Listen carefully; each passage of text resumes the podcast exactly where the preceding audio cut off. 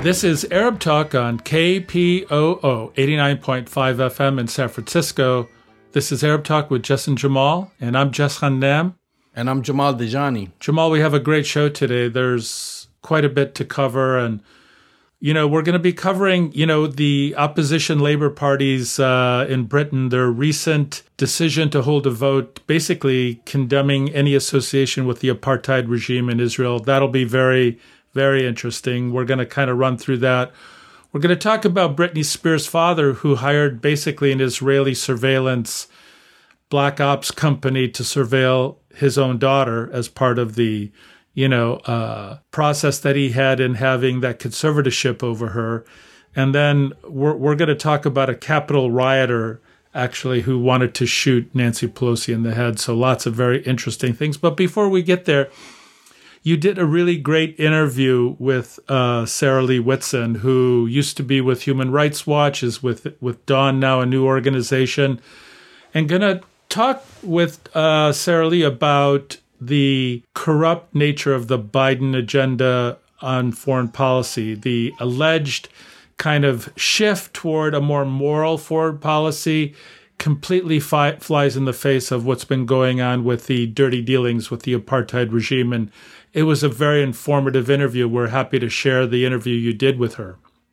That's right, Jess. So uh, I think everyone remembers that uh, a candidate, Biden, I should say, promised that his foreign policy would mark a major departure from Donald Trump. Yeah, right. Uh, he'll put human rights front and center of his policy and of course focus on democracy and democracy, uh, democratic regimes. Remember, he said uh, he won't give a pass to Trump's favorite dictator, Sisi.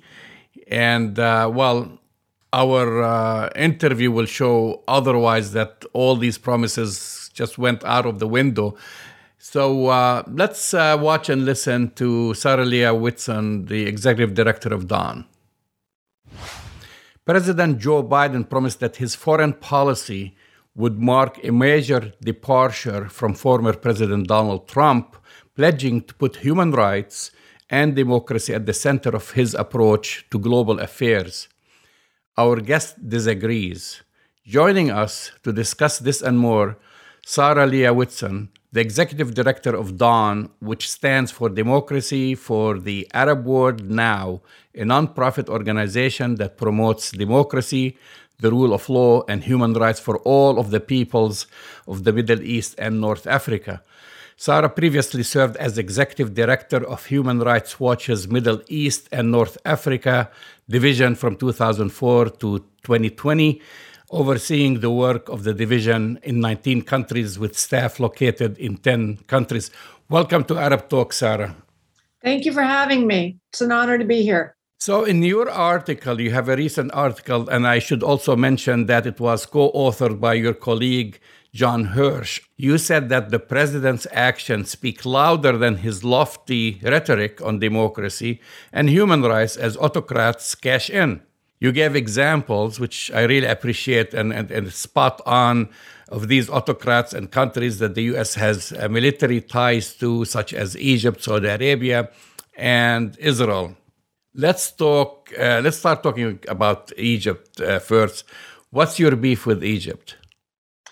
I mean, what's my beef with Egypt? Uh, Egypt, uh, uh, Egypt's government is, you know, a reckless autocratic government that has terrorized the people of Egypt uh, by subjecting them to brutal abuses. Uh, tens of thousands of Egyptians uh, have been imprisoned, some for as long as 10 years, merely because of their political beliefs or association with the Muslim Brotherhood uh, or uh, former President Morsi's uh, Freedom and Justice Party. civil society and freedoms have been completely quashed. Uh, the government's brutality really has no limits. It resorts to extrajudicial executions, particularly in the Sinai, which it then tries to recast as shootouts, uh, you know, just absolutely falsifying evidence of uh, uh young men it guns down in broad daylight. Um, and this, of course, is on top of the systemic and widespread torture uh, within Egyptian prisons that has led to a very high mortality rate, uh, disease, and suffering among those who have been unjustly imprisoned. Um, this is a government whose actions and conduct uh, are in complete contrast to the stated values of the US government, to the stated values of the Biden administration in terms of standing for democracy, freedom, and human rights. So there is really no justification for the United States to continue to provide military support to this quite brutal government. And yet here we are. Uh, President Biden actually uh, promised the American people that he would, in contrast to President Trump, uh, who had famously labeled uh, President Sisi his favorite dictator with a bit of honesty, President Biden said, no more blank checks to the dictator. And yet here we are with more blank checks to the dictator. Uh, there is no serious review or justification uh, for the over $1 billion in military support that our government provides to this autocratic, unaccountable, brutal tyrant in Egypt. You say that actually the same game was played uh, at the State Department and the White House uh, during uh, Trump when uh, they played the same game. They said we're going to hold some money, and uh, and and and again here they said they would uh, hold I think 170 million dollars of the 300 million dollar military assistance that uh, Congress conditioned. Uh, on Egypt, uh, you know, to improve basically the its woeful human rights record, and then they just made a 180 uh, what exactly happened? I mean, how did they kind of manage to pull this fast one on the American people? Um, well, I mean, it's the same game that's been played for decades now. Um, and this didn't start with the Trump administration and it didn't start with the Biden administration. But the most immediate round uh, in this endless series of pretend conditionality uh, that is meant to improve human rights in Egypt um, was that the US Congress uh, last year, uh, in terms of setting the budget for this year, conditioned 300 million of the 1.3 billion that our government gives to Egypt on some pretty significant human rights reforms, including the release of political prisoners. Uh, uh, uh and, and a variety of other abuses. Um, what the Biden administration did effectively is waive um, the conditions that Congress had imposed because the law uh, under which it was passed gives the Secretary of State the power to waive the conditions on so called national security reasons. Uh, waive those conditions, but impose new condition on $130 million of that aid. Uh, and the condition that was imposed is really such a massive insult to the Egyptian people, Egyptians who've been suffering for a decade uh, under the tyranny of General Sisi, and attached it to the resolution of a single case, the so called NGO case, um, which has been a now 10 year, more than 10 year prosecution of some NGOs for the alleged crime of receiving foreign funding, and which entangled a number of Americans who worked for NGOs. Uh, against whom there have been verdicts uh, in absentia, uh, as well as uh, human rights activists, some human rights activists on the ground that remain detained or their assets frozen and, and travel banned because of this litigation. So the $130 million now rides on the resolution of this one case exactly the same condition that the Trump administration uh, uh, had imposed uh, on Egypt. Um, where uh, which was eventually actually dropped uh, without any serious resolution. I think some of the Egyptian activists who had been detained were let go, but their assets remain frozen and they remain travel banned. So it's a failed strategy and it's a failed game. And I think as I've written in uh, Foreign Affairs in my recent article uh, on Egypt, there, um, this is a, a, a, a, fiction that the US foreign policy community, including the progressive advocacy community that I consider myself to be a part of, uh, have participated in and contributed to. Because when we demand that a portion of military aid to Egypt be conditioned on certain human rights improvements, we're contributing to a lie we're contributing to a lie that this government in Egypt is capable of reform uh, and is willing to reform, when in fact it's not, because Sisi's survival depends on tyranny, and he is never going to give up his survival in exchange for a billion dollars in US military aid. I think Egypt's military defense budget is um, about 10 times that figure anyway. Um, and it's a lie because it suggests that our government cares about human rights uh, in Egypt and is imposing meaningful conditions on the Egyptian government, when in fact, 30 years shows us that they waive the conditions all the time. In That's a way, in a way, in your article, you insinuate that Secretary Blinken is part of that lie. He flew to Cairo and then they came up with some superficial changes and it's kind of a way okay let's certify it. They've done the right thing now. They're going to you know be nice to ngos and so forth. Well there there wasn't even that. I mean when when secretary blinken went to cairo there were no conditions. Uh, there were no preconditions. There were no post conditions uh, Secretary Blinken's trip uh, to uh, Cairo um, was part of an orchestrated bit of political theater uh, so that Secretary Blinken could justify waiving the conditions on the military aid to Egypt uh, by building Egypt up as supposedly playing this important role in securing a ceasefire with Hamas during Israel's most recent war uh, in Gaza. Um, it's an act of political theater because I don't believe that Egypt played any significant role in securing a ceasefire, um, other than uh, holding, you know, literally acting like the venue for a meeting that took place.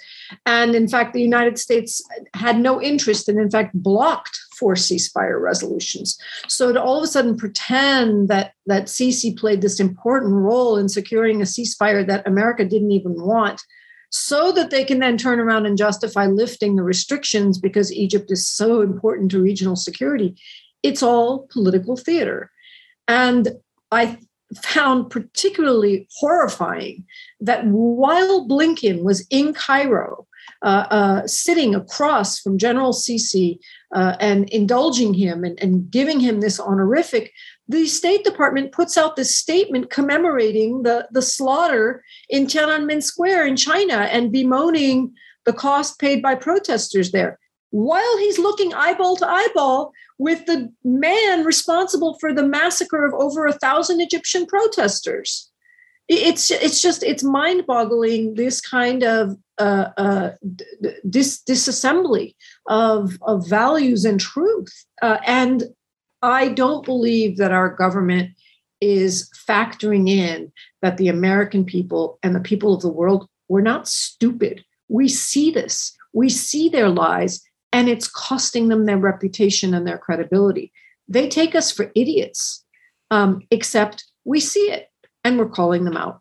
Well, sadly, I mean, uh, the rest of the world sees uh, the hypocrisy and talking about uh, another uh, hypocrisy or an act of hypocrisy as you know, an overwhelming bipartisan majority of the House voted last week to pass $1 billion in funding for Israel's Iron Dome missile defense system, days after progressives uh, succeeded in getting the funds stripped from a temporary government funding bill. In April, your former uh, organization, Human Rights Watch, released a 213 page report uh, entitled A Threshold Crossed finding that Israeli authorities are committing uh, the crimes against humanity of apartheid and uh, persecution. Um, Israel, you wrote, continues to be the biggest winner, and sources reported the Biden administration, by, backed by some of the usual suspects in Congress, when you wrote the article, you said they was trying to sneak an additional one billion, but we know it's it's a done deal now in military assistance. Um, and uh, this too follows, uh, you know, a rash of gifts uh, to Israel. Uh, not just the four, uh, you know, blocked ceasefire resolutions, the United Nations resolution during Israel's uh, latest bombardment of Palestinian territory, but a $735 million arm, arm sale. So, what do you see in this? I mean, I think that where we fully expected the Biden administration to be as terrible as the prior administrations, not just the Trump administration, but the Obama administration and uh, the Bush administration and the Clinton administration, is with respect to Israel. Um, I think President Biden, even when he was a candidate, made very clear that he would continue to remain, in his words, an unconditional uh, supporter of the government of Israel. And unconditional means what it says no matter what Israel does, no matter what apartheid it imposes on the Palestinian people, no matter what war crimes it commits against Palestinian children in Gaza, he will support Israel. So he was honest in, in making that clear. Uh, and he has made that abundantly clear during the term of his administration. We saw that obviously very clearly uh, during uh, the war in Gaza, where, uh, as, as, as I noted earlier, and I think you just referenced, the US was uh, the, the critical linchpin in blocking the UN Security Council from securing four ceasefire resolutions. So, what a ceasefire resolution means is the UN Security Council tells the parties to stop fighting. I mean, obviously, they're not always listened to, but it's a big deal. The United States would not even let the UN Security Council do this so that Israel could keep bombarding Gaza. And doing that with uh, new American weapons. So the message to the Palestinians is very clear. We are going to stop anyone who tries to stop Israel from killing you. And we're going to give them a fresh batch of weapons, 735 weapons in the midst of the May bombardment to keep bombarding homes, media buildings, farms uh, throughout Gaza. Um, this, of course, was preceded by Biden's uh, very clear, his administration's very clear statement um, that they would uh, not uh, rescind uh, uh, the Trump administration's recognition of the Golan Heights as Israeli territory. So formally recognizing their illegal annexation. So when Russia annexes a, a, piece of the Ukraine, Crimea, the United States cries about it being a, a violation of international law. But when Israel illegally annexes uh, a piece of, of territory uh, that actually belongs to Syria, the United States says, Great, congratulations, we recognize it. And the Biden administration says, Great, congratulations, we recognize it. Um, and again, the cost of this uh, is, is, is very clear.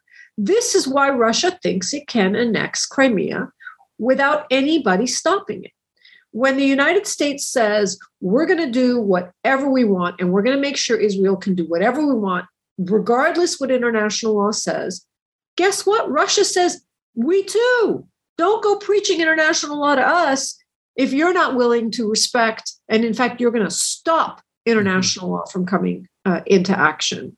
So uh, at least uh, uh I can say that the Biden administration, or President Biden has been consistent in that unwavering, unconditional uh, support to Israel. Now, that $1 billion is going to the Senate this week, that request for an additional $1 billion of assistance, which they're again pretending has to do with Israel's defense and the Iron Dome, which you know you can read about and find out why that's actually not true. Senator sanders is going to try to block it and he is going to try to have a debate on this. And he is going to try to put an alternative resolution that says a billion dollars should go to the reconstruction of gaza.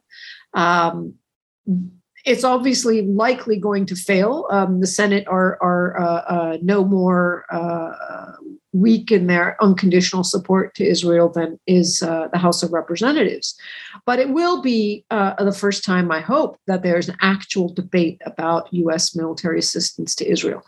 When Senator Biden tried to do this over the 735 million in the midst of the uh, Gaza war, the Biden administration literally played a bag of dirty tricks to block that debate from happening in the Senate floor. It's the first time in US history where a senator had put forward a motion for disapproval against a proposed arms sale uh, to Israel. You're and talking about Biden, Senate, uh, Senator uh, Sanders.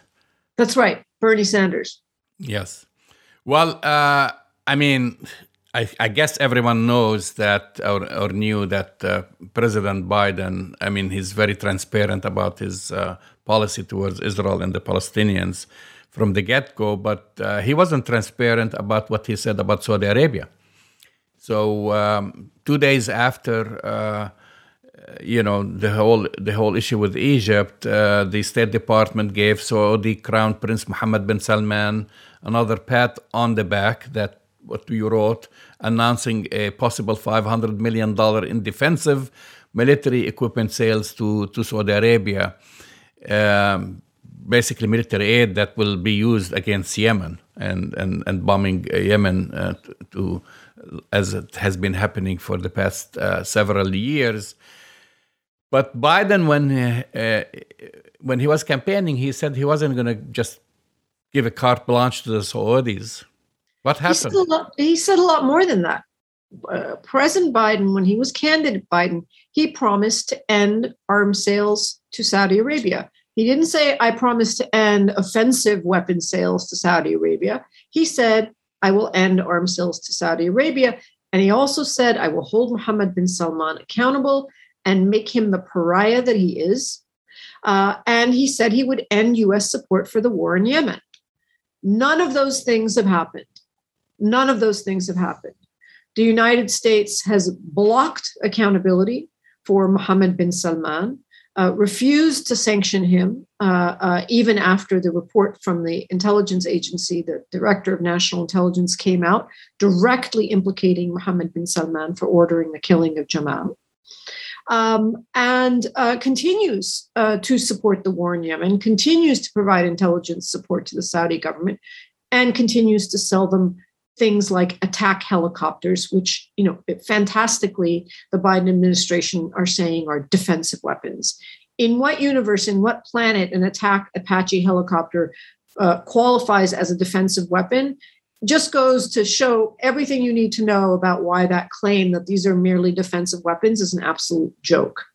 Um, and now, uh, to add insult to injury, to really just rub salt in our wounds, Jake Sullivan is meeting with Mohammed bin Salman and in Saudi Arabia now on the eve of the anniversary of Jamal Khashoggi's murder. He is sitting, shaking hands, uh, and, and being all chummy with the murderer it's it's at least if they could have waited to have that visit to choose this weekend to choose this time for him to have this meeting it's it's just unbelievable so all the claims um, you wrote that the administrations basically i guess it's successive administrations uh, justifications for continuing the support uh, of these despotic governments uh, relies on the decades old and largely unquestioned claims about the United States security interests in each country.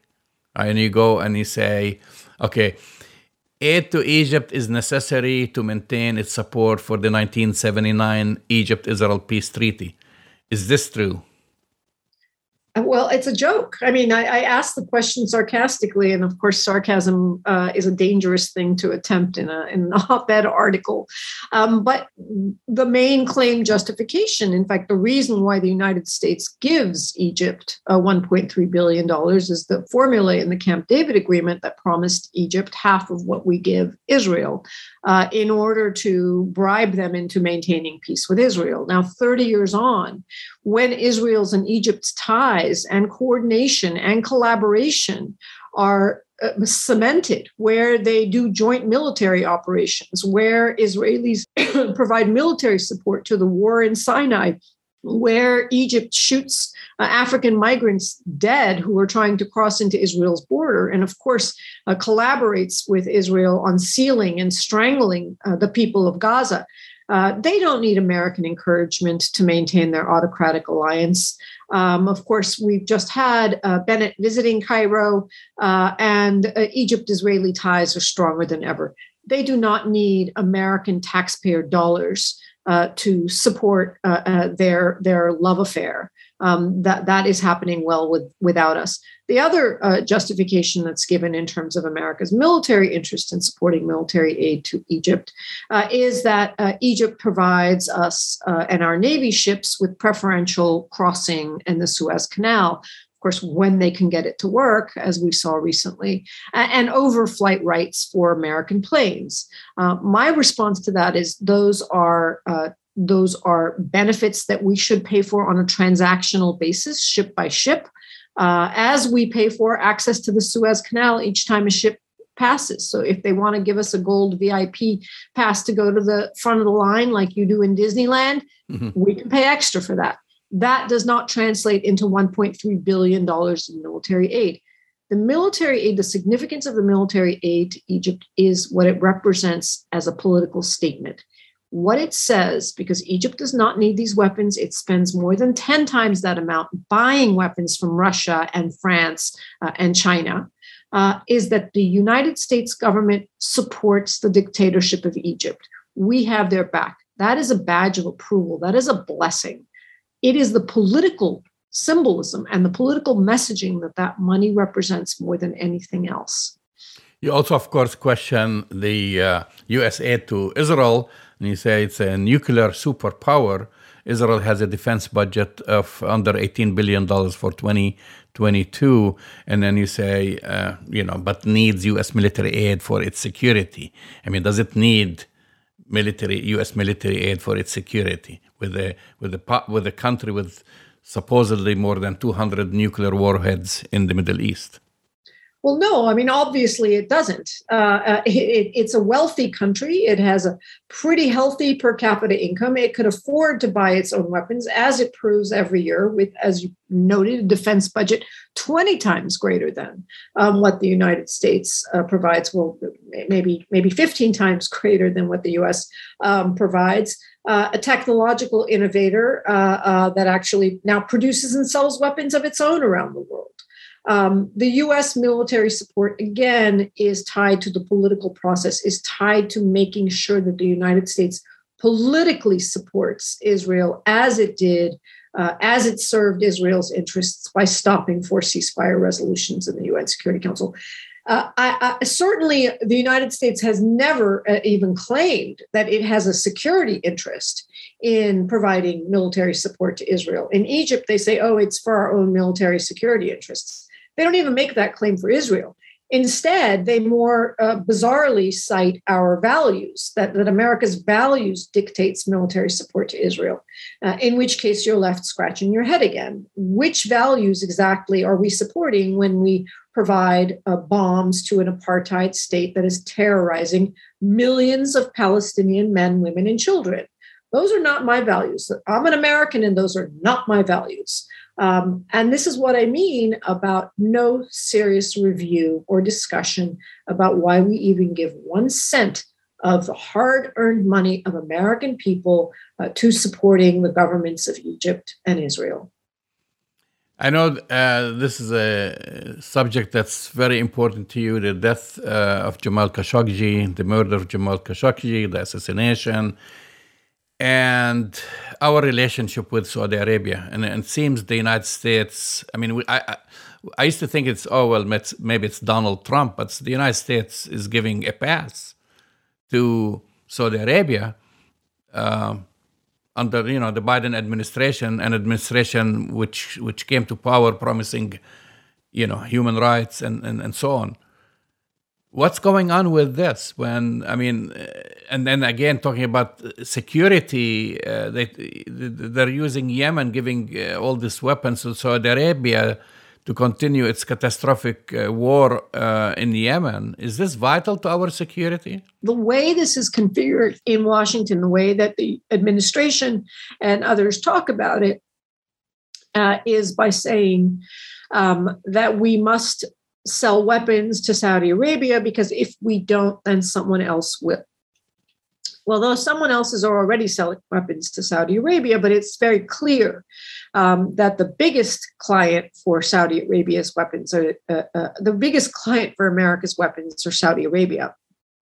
Uh, and so there is a certainly an economic interest uh, for defense companies in America to continue to sell weapons uh, to Saudi Arabia we have to be very clear that that is the primary uh, overwhelming, overriding reason why uh, the Biden administration remains so attached uh, to Saudi Arabia. Uh, it is because it wants to continue to help American defense industry profit. Uh, our government officials are deeply compromised with deep conflicts of interest in terms of their ties to the U.S. military establishment, uh, the military, uh, the military industrial complex, whether it's our Secretary of State or Secretary of Defense or a national security advisor. Go down the line and you will see the conflicts of interest they have. Um, and I think we have to be very clear that that is the principal reason why the United States, under the Biden administration, has continued to try so hard to not offend uh, uh Mohammed bin Salman uh, and uh, the Saudi leadership to preserve uh, those arms sales. Everything else is secondary. Um, uh, their notion uh, that, that that the American relationship with Saudi Arabia would come to a grinding halt if we didn't support the war in Yemen uh, is is again simply not true. If if France or Russia want to help Saudi Arabia bombard Yemen, uh, then by all means uh, let them make the same mistake the U.S. Uh, uh, has made. I, I, really don't think um, that would happen.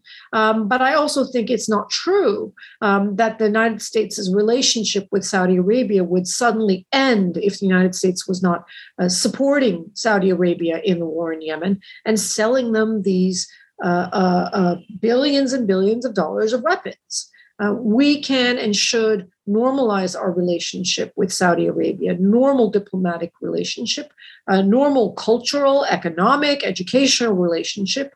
The piece we need to take out of it is the piece that harms the people of the region, and that is primarily the transfer of weapons that are used to murder, slaughter, maim, cripple not just the children of Yemen, um, but children across the Arab world. The United States government's addiction to military sales, arms sales, to secure its political power and position in the Middle East is a dead end, dangerous, and harmful strategy.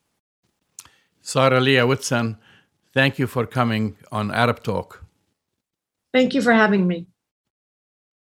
Well, that's the voice and the face of Sarah Leah Whitson, uh, executive director of Dawn, formerly with uh, Human Rights Watch.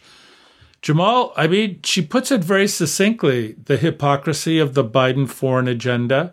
I mean, we, we know about all the disasters in Afghanistan, of course, but Biden and his foreign policy with Antony Blinken are cozying up with the, many of the same dictators, certainly with the apartheid regime of Israel and um, is it really that different? I think after this interview, we would have to say, how is it really that different from the Trump agenda?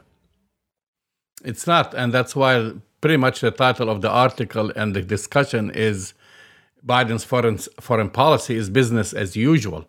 So nothing has changed.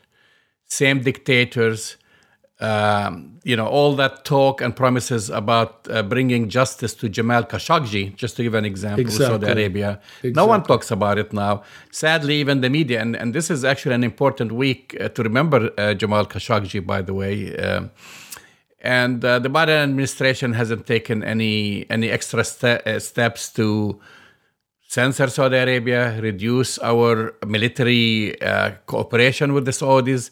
In fact, they uh, Congress and the administration has recently approved a sale, basically that's just going to add more weapons to the arsenal that's of right. Saudi Arabia to do what? Just well to, to bomb, bomb, Yemen, bomb right? Yemen. Exactly. And and and and so we we base all uh, these things on strategic interest uh, like how is Saudi Arabia going to help the United States strategic interests? But it's not clear that it is, Jamal. That's that's what we've been trying to say here for many years. The old strategic interests would align the United States with Saudi Arabia, with the UAE, with the apartheid regime in Israel. And these strategic interests, Jamal, have failed the United States time and time again. Then you add Biden, who comes in and ran against Trump, saying, Well, no, my foreign policy is going to be based on human rights and morality. And we find his, his approach to human rights and uh, foreign policy is, I would say, in some ways for me, more bogus than Trump because at least Trump put the cards on the table.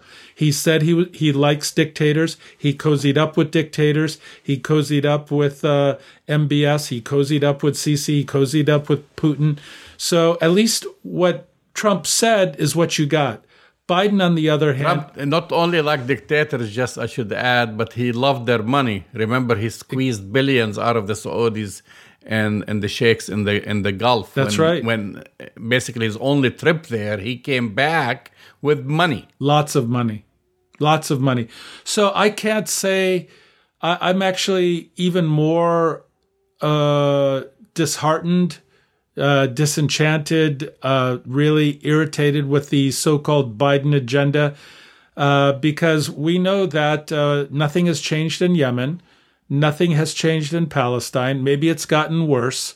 And the situation in Iraq, Afghanistan, and Syria, you know, is deteriorating fast. So the Biden foreign policy uh, program being directed by Antony Blinken looks pretty grim right now, Jamal.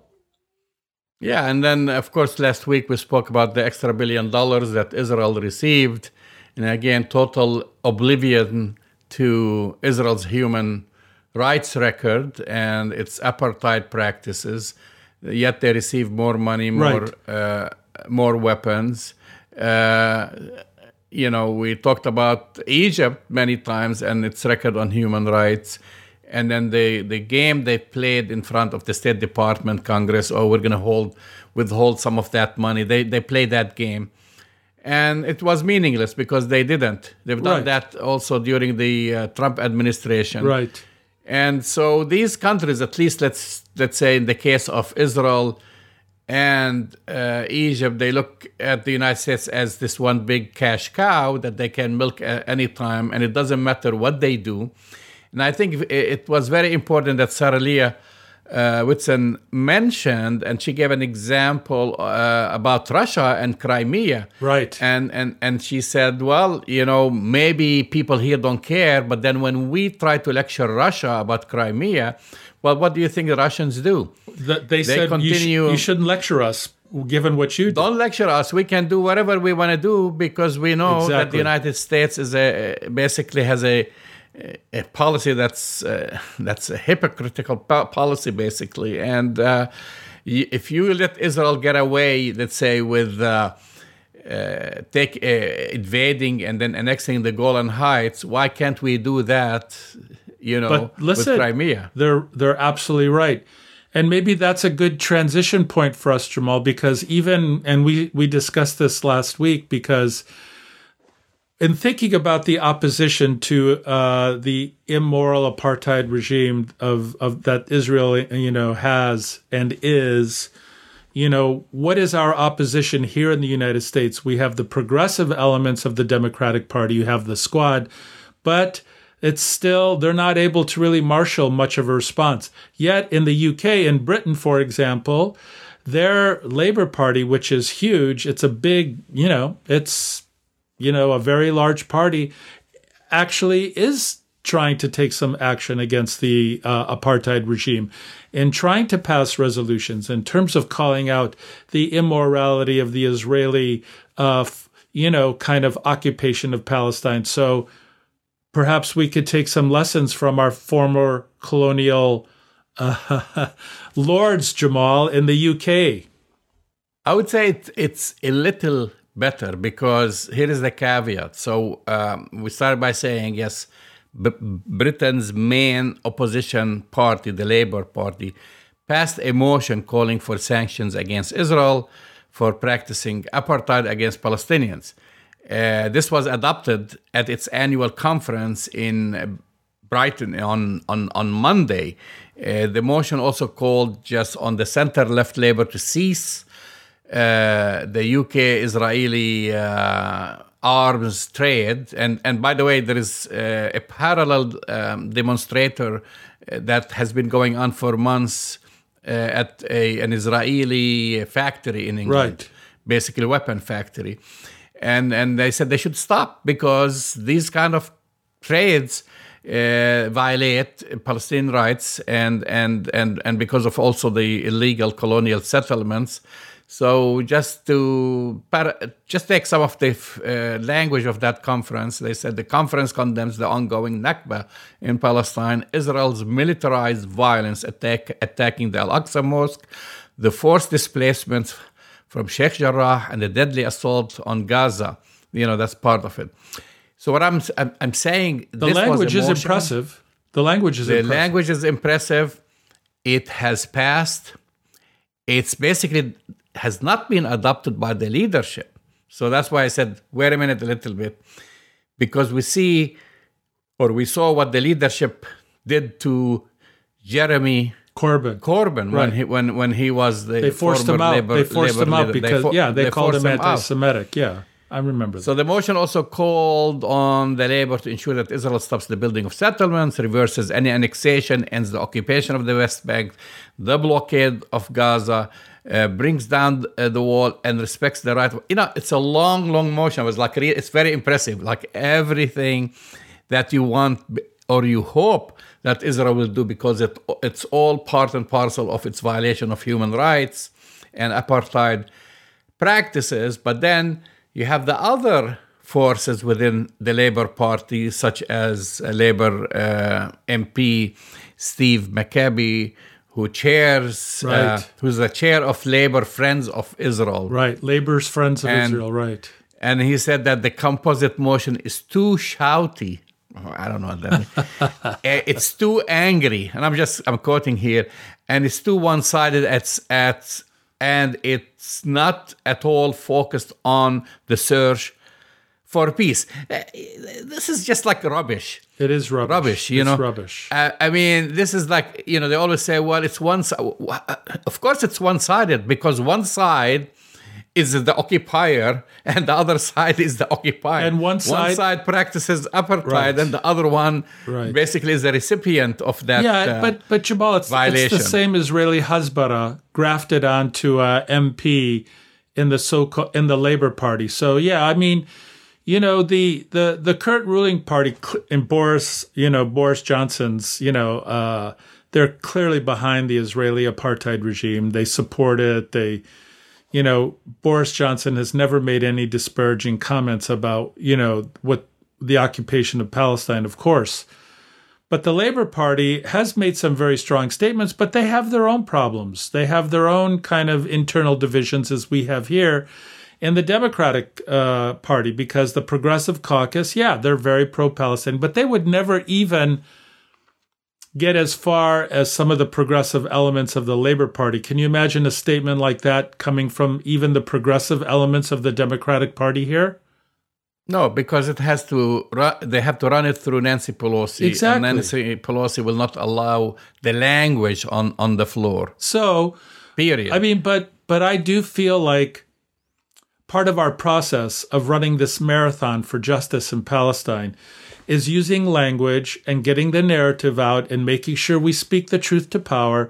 And so when the Labour Party, the progressive elements of the Labour Party in the UK are able to use that language and it gets out more into the public and it's spoken more in the media, that will start sinking in in terms of the long term change in the attitude about why is the UK, why is Europe, why is the United States, why is anybody supporting an occupying power like the apartheid regime of Israel? Why are they doing that? And so this is just like mile two in our marathon run, Jamal, that, you know, we have to give them credit for at least crafting this statement and getting the publicity that it did, right? Absolutely right. And uh, I should mention that uh, the UK Palestine Solidarity Campaign, that's it falls under this uh, praised the this historic. That's what they said. This is a historic motion on Palestine, which passed at the Labour Party conference uh, in 2021, acknowledging that Israel is practicing apartheid and calling for strong sanctions. So the other side of the aisle, they see it. That's that's actually it's a historic. Um, you know, motion that was put there, and we should say again and repeat this for the millionth time that earlier this year, Human Rights Watch and the Israeli B'Tselem published reports that said Israel was practicing apartheid as defined by the United Nations.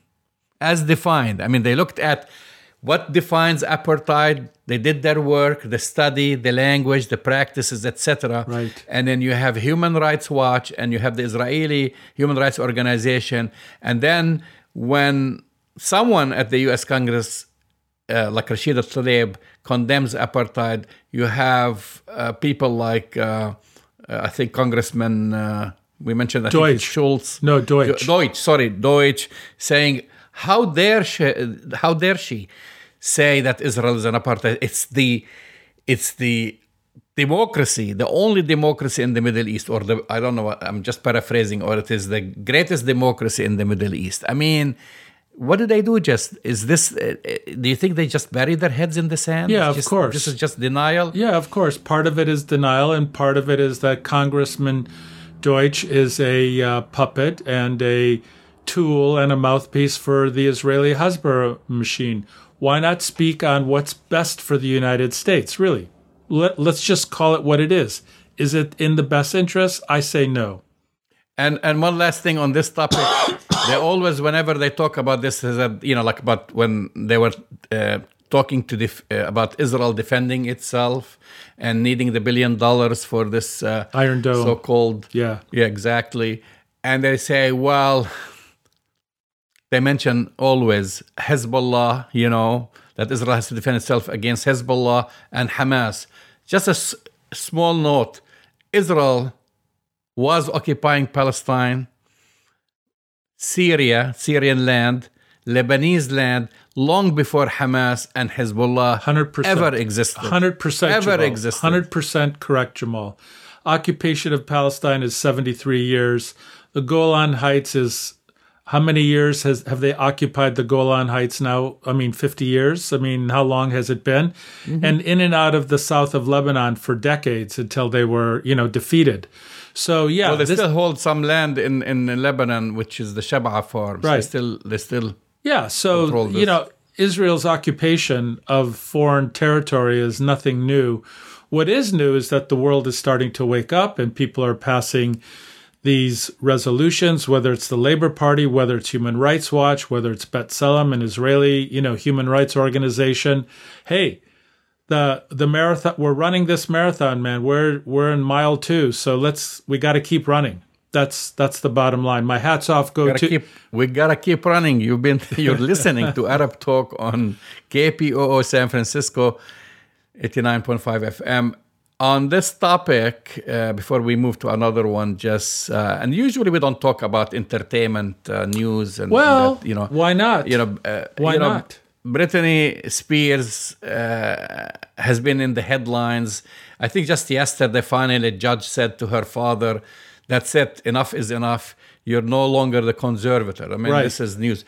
But part of this whole huge news stories, you know, in a little short story squeezed right there that apparently her father was using the sleazy Israeli security form, black box security. Now they like to use their initials, BBX, uh, to put his daughter under intrusive surveillance.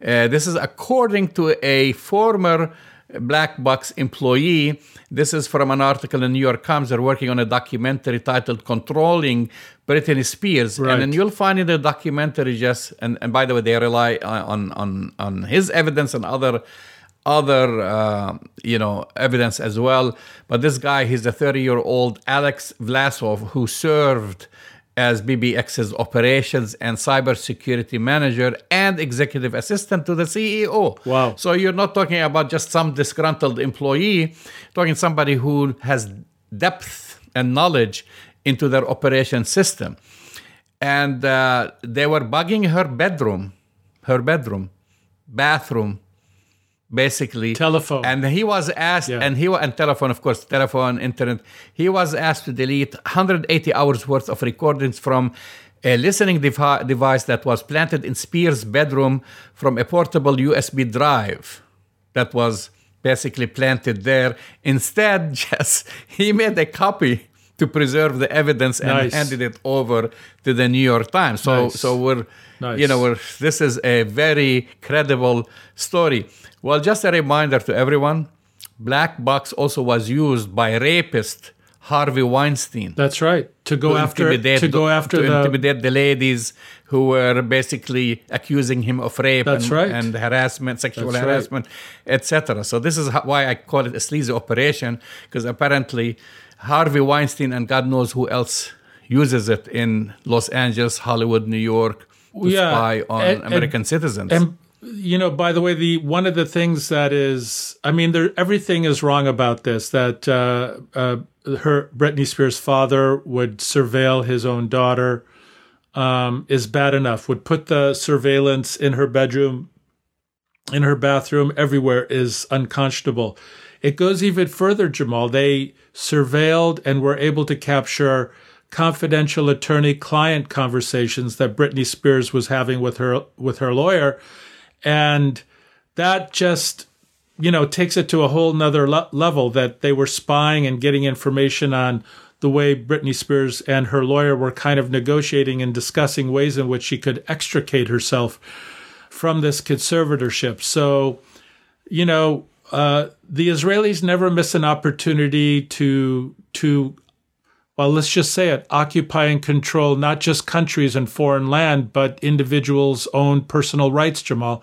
They're an equal opportunity occupier, whether it's land or people's personal lives. And uh, listen, it, it, it goes all the way. What can I say? Well, uh, we're going to end the show on a last story. I'm going to ask a question, Jess. and if you or I walked in uh, Capitol, basically, building, and said that, and this is, please, I don't want anybody to misconstrue this. because You're quoting this somebody. A, this is a, exactly this is a hypothetical question, and and and one of us said that we're going to shoot Nancy Pelosi in the friggin' brain, and I'm here, I'm quoting. And do you think a judge will give you a misdemeanor for that? Well, I could tell you, you and I would be sitting in solitary confinement in Guantanamo Bay right now if either one of us would go to the cap- just go to the Capitol probably right now, let alone make a threat of grave bodily injury. Most people who make threats of grave bodily injury not only get arrested, but there are special laws that govern, you know, elected officials and to get a misdemeanor instead of like severe long-term felonious jail time is unbelievable to me. It's really kind of shocking. So this Dawn Bancroft, uh, you know, she eight months, nearly eight months uh, after she was arrested on January 29th, and uh, this is when she was basically given that uh, uh, plea deal, which is a, uh, a misdemeanor. Authorities said that she was wearing a red "Make America Great Again" ski cap style, a, a ski cap style hat, and she went with this other woman, Santos Smith uh, and also was uh, wearing a Make America Great Again baseball hat when they entered the Capitol along with other protesters. And they were bragging, they were filming themselves. You know, I always say these people are not the brightest, uh, you know, and bunch in the room. So they they have all the evidence. So so so Bancroft, who was filming, said in the video, "This is you know, we broke into the Capitol, we got inside, we did our part." We were looking for Nancy to shoot her in the friggin' brain, but we did not we didn't find her. Unbelievable.